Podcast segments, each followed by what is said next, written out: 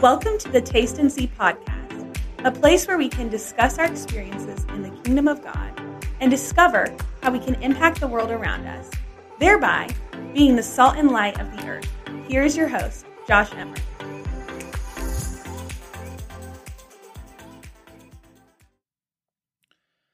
Hello, everyone, and welcome to the Taste and See podcast. I am so glad that you are able to join me today. The Taste and See podcast, if you're new, is a kingdom based podcast that exists to encourage saints, empower believers, and reach the lost with the goodness of God.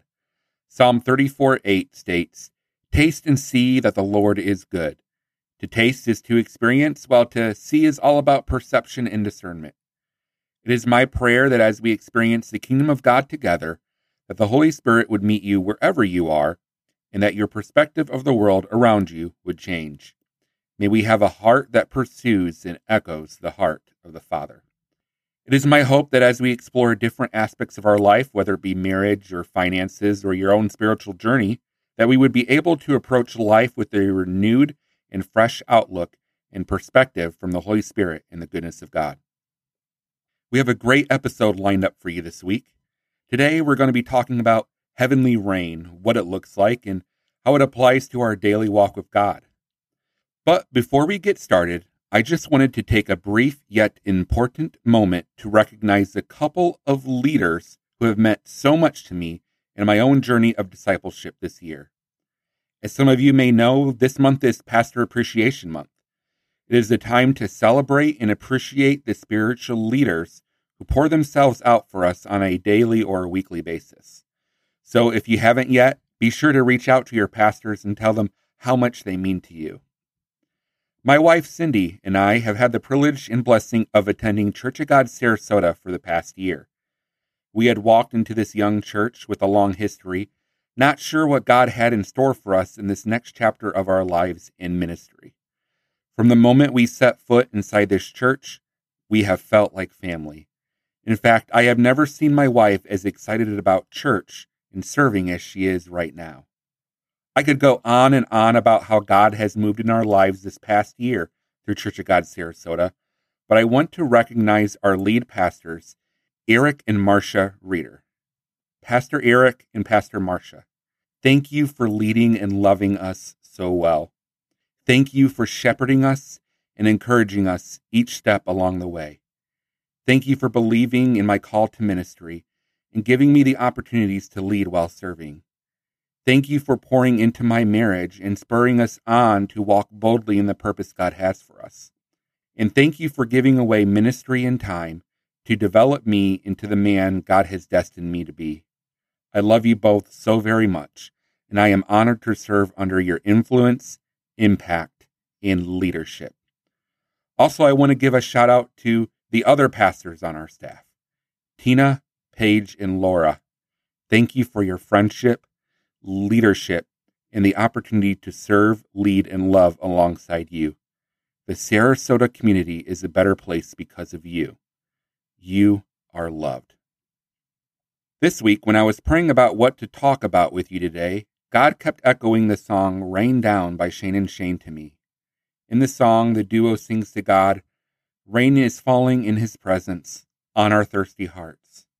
Rain down upon us, rain down upon us. We need you. We need you. Rain down. If me not being able to shake these lyrics out of my heart wasn't enough, one of our lead pastors preached on the very subject of rain this past weekend. If that is not a sacred echo and a confirmation of the Holy Spirit, I don't know what is. So, we are talking today about heavenly rain, or as it can also be described, rain from heaven. We see rain mentioned all throughout Scripture. However, this word can have different meanings. The first meaning is the physical rain that we witness through weather. Moisture builds up in the sky, clouds form, and precipitation falls to the earth.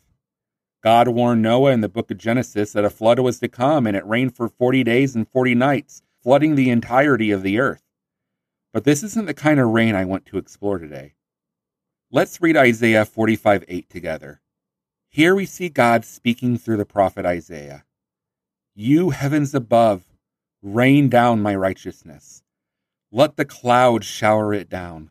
Let the earth open wide. Let salvation spring up. Let righteousness flourish with it. I, the Lord, have created it. Here we see an interesting image of rain. In fact, we see rain as a shower of two things righteousness and salvation. We can observe several things here. First, righteousness and salvation are not mutually exclusive. We cannot expect righteousness without salvation. God created them both, and He provides both. Second, the righteous and gracious acts of God are so many, only a shower could bring them to us. And third, as God rains down upon us with His righteousness, we, His creation, are to open up, to bring forth fruit, and thereby walk in redemption through His grace, love, and provision. Let me repeat that by His provision. Could this shower be illustrative of something God has provided us? Perhaps a gift? In John 14, Jesus is having a conversation with his disciples about where he is going and how he will soon be going to the Father. Then Philip asked Jesus, Show us the Father, then we will be satisfied. Jesus responds to Philip in a powerful declaration Anyone who has seen me has seen the Father. Jesus, God incarnate, the image of God made flesh, is the way to the Father. He is the physical example of the Father's heart. Then Jesus reveals a gift to us. If you love me, obey my commandments. And I will ask the Father, and he will give you another advocate who will never leave you. He is the Holy Spirit who leads into all truth. The world cannot receive him because it isn't looking for him and doesn't recognize him. But you know him because he lives with you now and later will be in you. Here we see the world being blessed with knowing the heart of the Father through the person and ministry of Jesus Christ. And we, you and me, have access to the gift of knowing his heart through the Holy Spirit.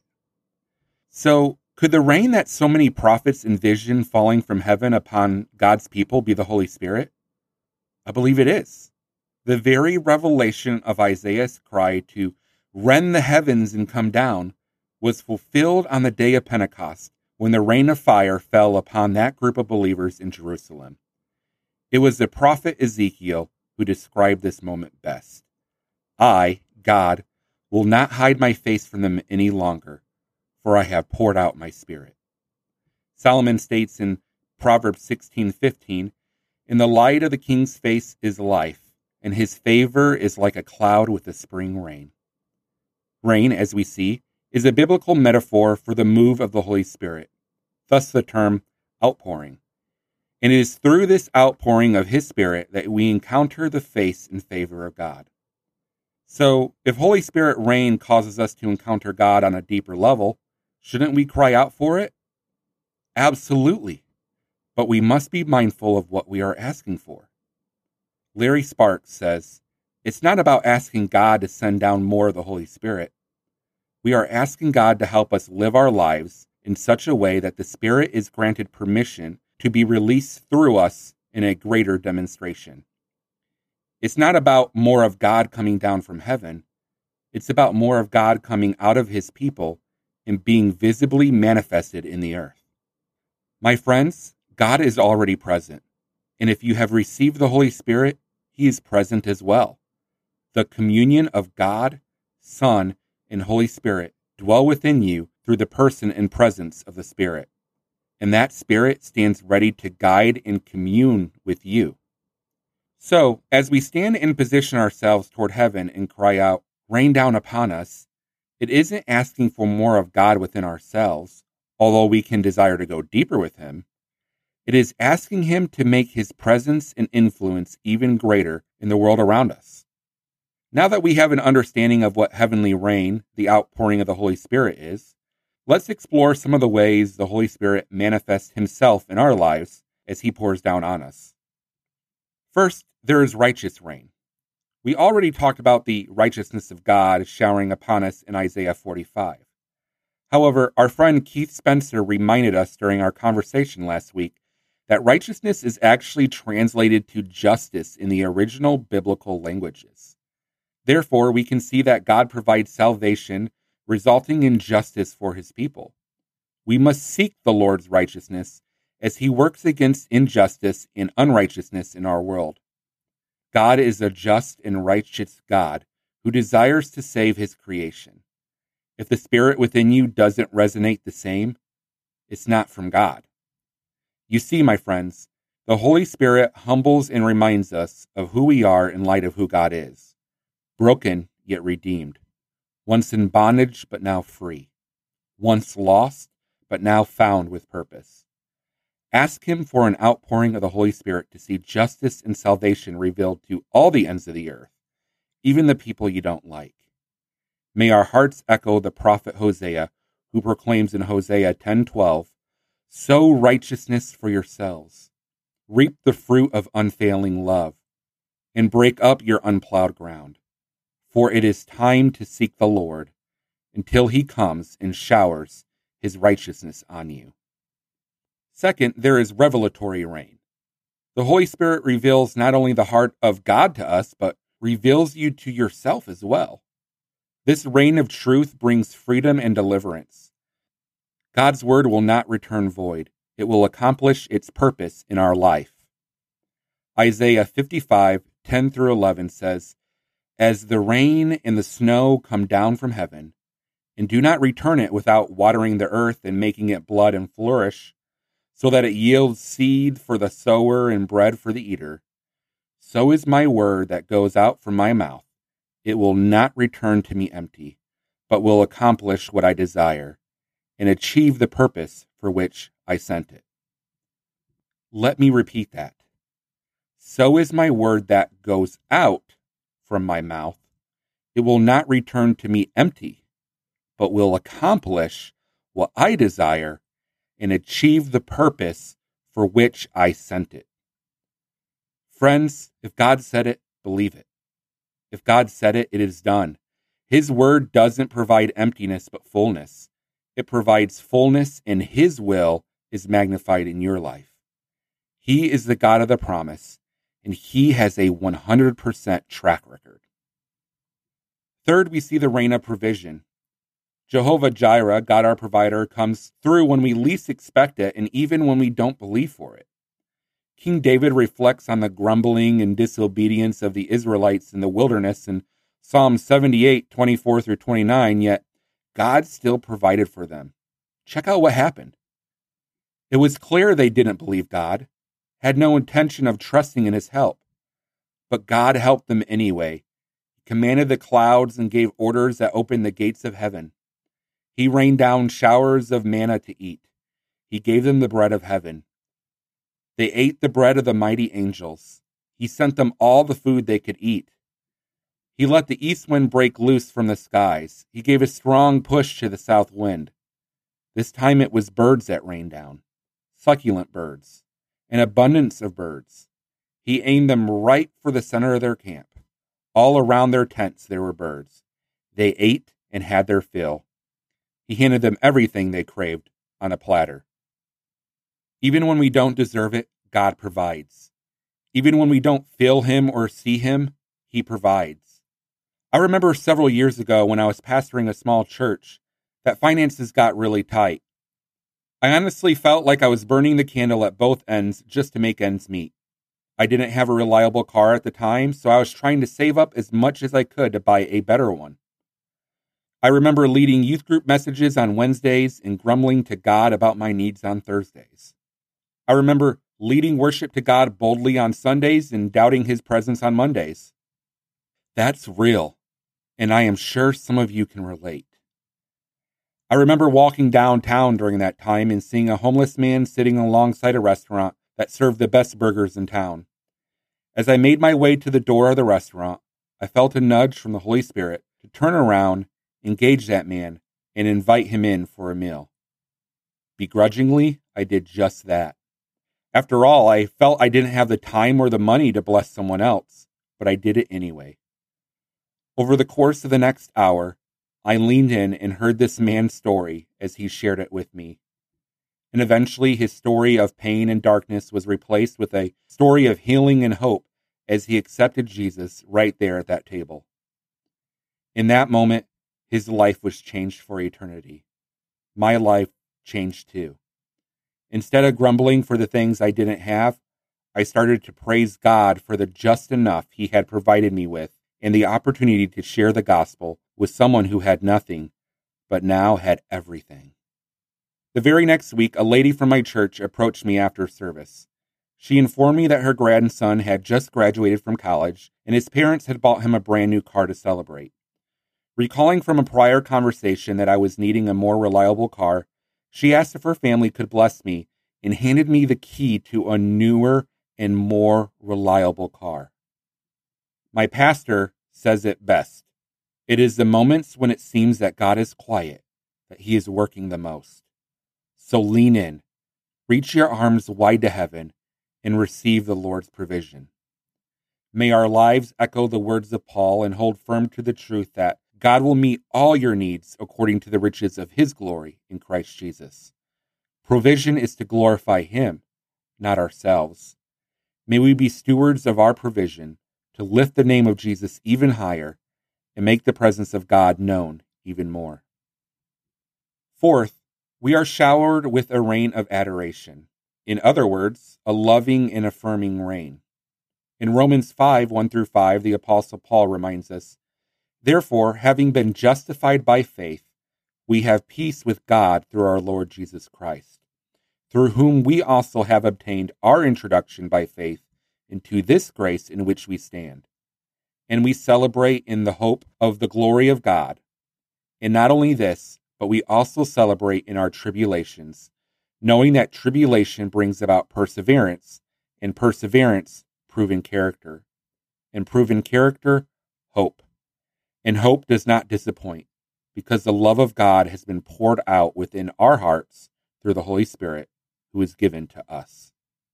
Even in the midst of trials and tribulations, hardships and valleys, God is right there, right by our side, pouring out and showering his love upon us. What a good shepherd. I remember God meeting me in a tight bedroom closet, grieving and crying out in pain after my first marriage started to crumble. I felt defeated, worthless, and sinking with no life preserver in sight. I had my iPod playing and all I can remember is the faint whisper of God speaking to me and a warm embrace when the song, You Are My King, Amazing Love, started to play. It was then that I remembered that regardless of my situation, God was there. Regardless of my failed marriage, He delighted in me. I think Mack Brock says it best in his song, I Am Loved. Close your eyes, if you can, and just listen to the truth in these lyrics so unreserved your heart for me. My fear is gone, I am set free. There's nothing to hide, there's nothing to measure, because I am your child, and that's all that matters. There is no disappointment in your eyes, there is no shame, there is only pride. I am loved. Father, I'm loved by you. Just as God provides to open doors for us to provide to others, he lavishly loves us with an abundance that empowers us to show his love to others. Jesus himself demonstrated this during his time on earth. He called a taxpayer. He dined with sinners. He saved a prostitute. And he even raised up a man who denied him three times when it mattered most to be the first leader of his church. Jesus was in the business of loving others, even those on the fringes of society, and even those who hurt him. Jesus even talked about love in the biggest sermon of his life in Matthew 5. You have heard the law that says, Love your neighbor and hate your enemy. But I say, Love your enemies. Pray for those who persecute you. In that way, you will be acting as true children of your Father in heaven. For he gives his sunlight to both the evil and the good, and he sends rain on the just and the unjust alike. If you love only those who love you, what reward is there for that? Even corrupt tax collectors do that much. If you are kind only to your friends, how are you different from anyone else? Even pagans do that. But you are to be perfect, even as your Father in heaven is perfect. When was the last time you loved an enemy? When was the last time you loved that person who cut you off on the freeway on the way home from work? When was the last time you prayed for someone who hurt you? Besides loving those who hate and persecute you, I think one of the biggest takeaways from Jesus' teaching is this we are to be perfect. Not perfect by the world's standards, but perfect by God's standard of love. Lean in, press in, receive the outpouring of the Spirit and God's love, and watch as He perfects you into the man or woman He has destined you to be to know his love and make it known. Friends, his banner over you is love, and he wants to share it. Fifth, we sometimes experience a rain of intercession. There are moments that the Holy Spirit magnifies his presence, and we find ourselves in an attitude of prayer. I remember when my younger sister was in the hospital and we didn't know if she was going to make it. I remember sitting in the parking lot of that hospital in my car when the Spirit of God flooded my car with His presence, and I found myself entering into a time of wailing and crying out to God, just asking Him to intervene and heal my sister. While the pain I felt for my sister was unfathomable, the peace I felt talking to my Heavenly Father was even greater. It was in that moment of intercessory prayer, standing in the gap for my sister while petitioning to God, that God moved heaven and earth to not only heal my sister of her fear and sorrow, but also to bring me to an intimacy with Him I had never experienced before. Dutch Sheets, by far my favorite writer on the subject of prayer, states Our attentiveness to the Father is equally as important as the Father's attentiveness to us. Just as much as prayer drives us to intimacy with Him, it should also drive us to His heart and His desire for us and the world around us. Our prayers are more than just a petition to God. I believe that they have the ability to release supernatural amounts of God's power to accomplish His will. One of my favorite stories in the Bible reveals this truth. In fact, James, one of the early church leaders, mentions this story as well when he addressed the church in Jerusalem about prayer. Are any of you suffering hardships? You should pray. Are any of you happy? You should sing praises. Are any of you sick? You should call for the elders of the church to come and pray over you, anointing you with oil in the name of the Lord. Such a prayer offered in faith will heal the sick, and the Lord will make you well. And if you have committed any sins, you will be forgiven. Confess your sins to each other and pray for each other so that you may be healed.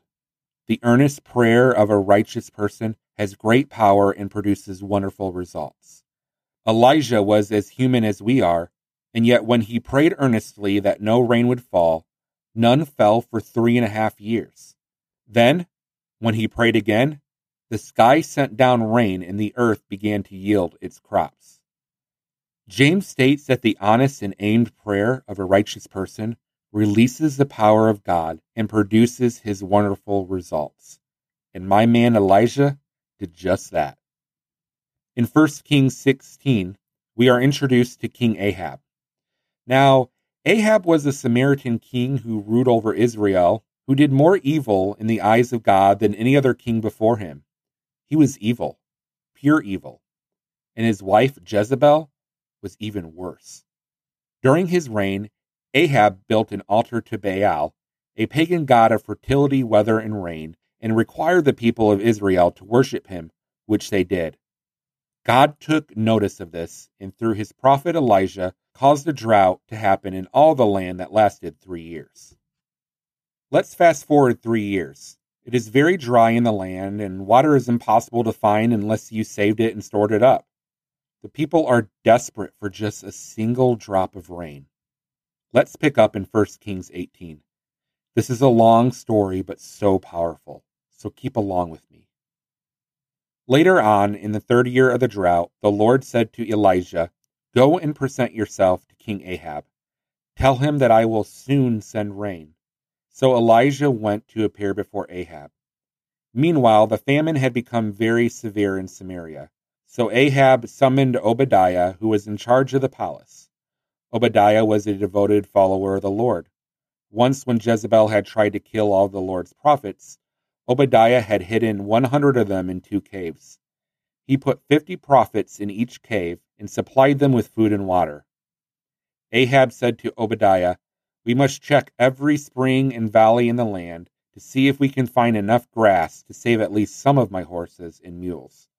So they divided the land between them. Ahab went one way by himself, and Obadiah went another way by himself. As Obadiah was walking along, he suddenly saw Elijah coming toward him. Obadiah recognized him at once and bowed low to the ground before him. Is it really you, my lord Elijah? he asked. Yes, it is, Elijah replied. Now go and tell your master, Elijah is here. Oh, sir, Obadiah protested, what harm have I done to you that you are sending me to my death at the hands of Ahab? For I swear by the Lord your God that the king has searched every nation and kingdom on earth from end to end to find you. And each time he was told, Elijah isn't here. King Ahab forced the king of that nation to swear to the truth of his claim. And now you say, Go and tell your master, Elijah is here? But as soon as I leave you, the Spirit of the Lord will carry you away to who knows where. When Ahab comes and cannot find you, he will kill me. Yet I have been a true servant of the Lord all my life. Has no one told you, my Lord, about the time when Jezebel was trying to kill the Lord's prophets? I hid 100 of them in two caves and supplied them with food and water. And now you say, Go and tell your master Elijah is here? Sir, if I do that, Ahab will certainly kill me. But Elijah said, I swear by the Lord Almighty, in whose presence I stand, that I will present myself to Ahab this very day. So Obadiah went to tell Ahab that Elijah had come, and Ahab went out to meet Elijah. When Ahab saw him, he exclaimed, So, is it really you, you troublemaker of Israel? I have made no trouble for Israel, Elijah replied. You and your family are the troublemakers for you have refused to obey the commands of the Lord and have worshipped the images of Baal instead. Now summon all Israel to join me at Mount Carmel, along with the 450 prophets of Baal and the 400 prophets of Asherah who are supported by Jezebel. So Ahab summoned all the people of Israel and the prophets to Mount Carmel. Then Elijah stood in front of them and said, How much longer will you waver, hobbling between two opinions? If the Lord is God, follow him. But if Baal is God, then follow him. But the people were completely silent. Then Elijah said to them, I am the only prophet of the Lord who is left, but Baal has 450 prophets. Now bring two bulls. The prophets of Baal may choose whichever one they wish and cut it into pieces and lay it on the wood of their altar, but without setting fire to it. I will prepare the other bowl and lay it on the wood on the altar, but not set fire to it. Then call on the name of your God, and I will call on the name of the Lord. The God who answers by setting fire to the wood is the true God. And all the people agreed. Then Elijah said to the prophets of Baal, You go first, for there are many of you. Choose one of the bulls and prepare it, and call on the name of your God, but do not set fire to the wood. So they prepared one of the bulls and placed it on the altar. Then they called on the name of Baal from morning until noontime, shouting, O Baal, answer us! But there was no reply of any kind. Then they danced, hobbling around the altar they had made. About noontime, Elijah began mocking them. You'll have to shout louder, he scoffed, for surely he is a god. Perhaps he is daydreaming or is relieving himself. Or maybe he is away on a trip or is asleep and needs to be wakened. So they shouted louder, and following their normal custom, they cut themselves with knives and swords until the blood gushed out. They raved all afternoon until the time of the evening sacrifice, but there was still no sound, no reply, no response. Then Elijah called to the people, Come over here. They all crowded around him as he repaired the altar of the Lord that had been torn down. He took twelve stones, one to represent each of the tribes of Israel, and he used the stones to rebuild the altar in the name of the Lord. Then he dug a trench around the altar large enough to hold about three gallons. He piled wood on the altar, cut the bowl into pieces, and laid the pieces on the wood. Then he said, Fill four large jars with water, and pour the water over the offering in the wood. After they had done this, he said, Do the same thing again. And when they were finished, he said, Now do it a third time. So they did as he said, and the water ran around the altar and even filled the trench. At the usual time for offering the evening sacrifice, Elijah the prophet walked up to the altar and prayed, O Lord, God of Abraham, Isaac, and Jacob, prove today that you are God in Israel and that I am your servant. Prove that I have done all this at your command. O Lord, answer me. Answer me so that these people will know that you, O Lord, are God and that you have brought them back to yourself. Immediately the fire of the Lord flashed down from heaven and burned up the young bull, the wood, the stones, and the dust. It even licked up all the water in the trench. And when all the people saw it, they fell face down on the ground and cried out, The Lord, He is God. Yes, the Lord is God. Then Elijah commanded, Seize all the prophets of Baal. Don't let a single one escape. So the people seized them all, and Elijah took them down to the Kishon Valley and killed them there. Then Elijah said to Ahab, Go get something to eat and drink, for I hear a mighty rainstorm coming. So Ahab went to eat and drink. But Elijah climbed to the top of Mount Carmel and bowed low to the ground and prayed with his face between his knees. Then he said to his servant, Go and look out toward the sea. The servant went and looked, then returned to Elijah and said, I didn't see anything. Seven times Elijah told him to go and look. Finally, the seventh time, his servant told him, I saw a little cloud about the size of a man's hand rising from the sea. Then Elijah shouted, Hurry to Ahab and tell him, Climb into your chariot and go back home. If you don't hurry, the rain will stop you. And soon the sky was black with clouds. A heavy wind brought a terrific rainstorm, and Ahab left quickly for Jezreel. Then the Lord gave special strength to Elijah.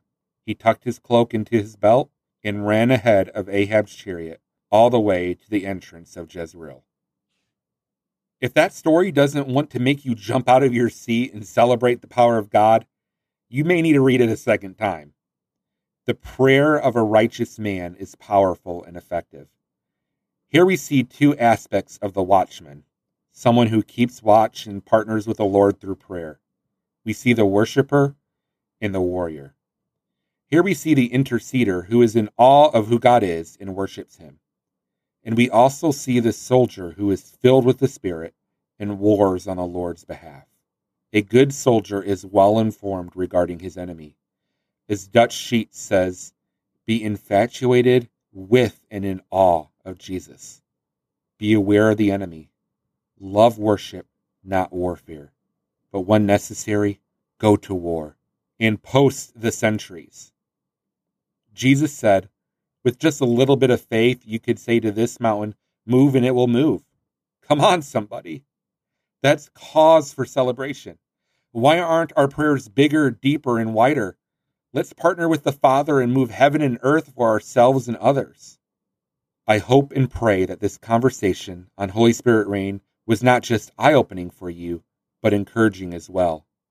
It is my prayer that as you open yourself up to receive an abundance of the Holy Spirit, whether it be in righteousness, revelation, provision, adoration, or prayer, that you would find yourself experiencing a deeper hunger and desire for His presence. The kingdom of God doesn't just consist of God alone, while everything we do in the kingdom circles around the worship and adoration of Him, God desires community. He created you for a relationship with Him. He created you for relationships with others. He created you for fellowship with His Spirit. So look to heaven with expectant hearts and come ready to receive. Watch the floodgates of heaven open wide, and as you look to His Spirit, boldly proclaim, rain down upon us. We need you. Thank you for listening to the Taste and See podcast. We hope that you were encouraged and empowered by our conversation today. For future and past episodes, please follow us on YouTube, Apple Podcasts, or Spotify. You can also follow us on Facebook at facebook.com slash the Taste and See podcast. Now go, live for the kingdom, and always remember that the Lord is good.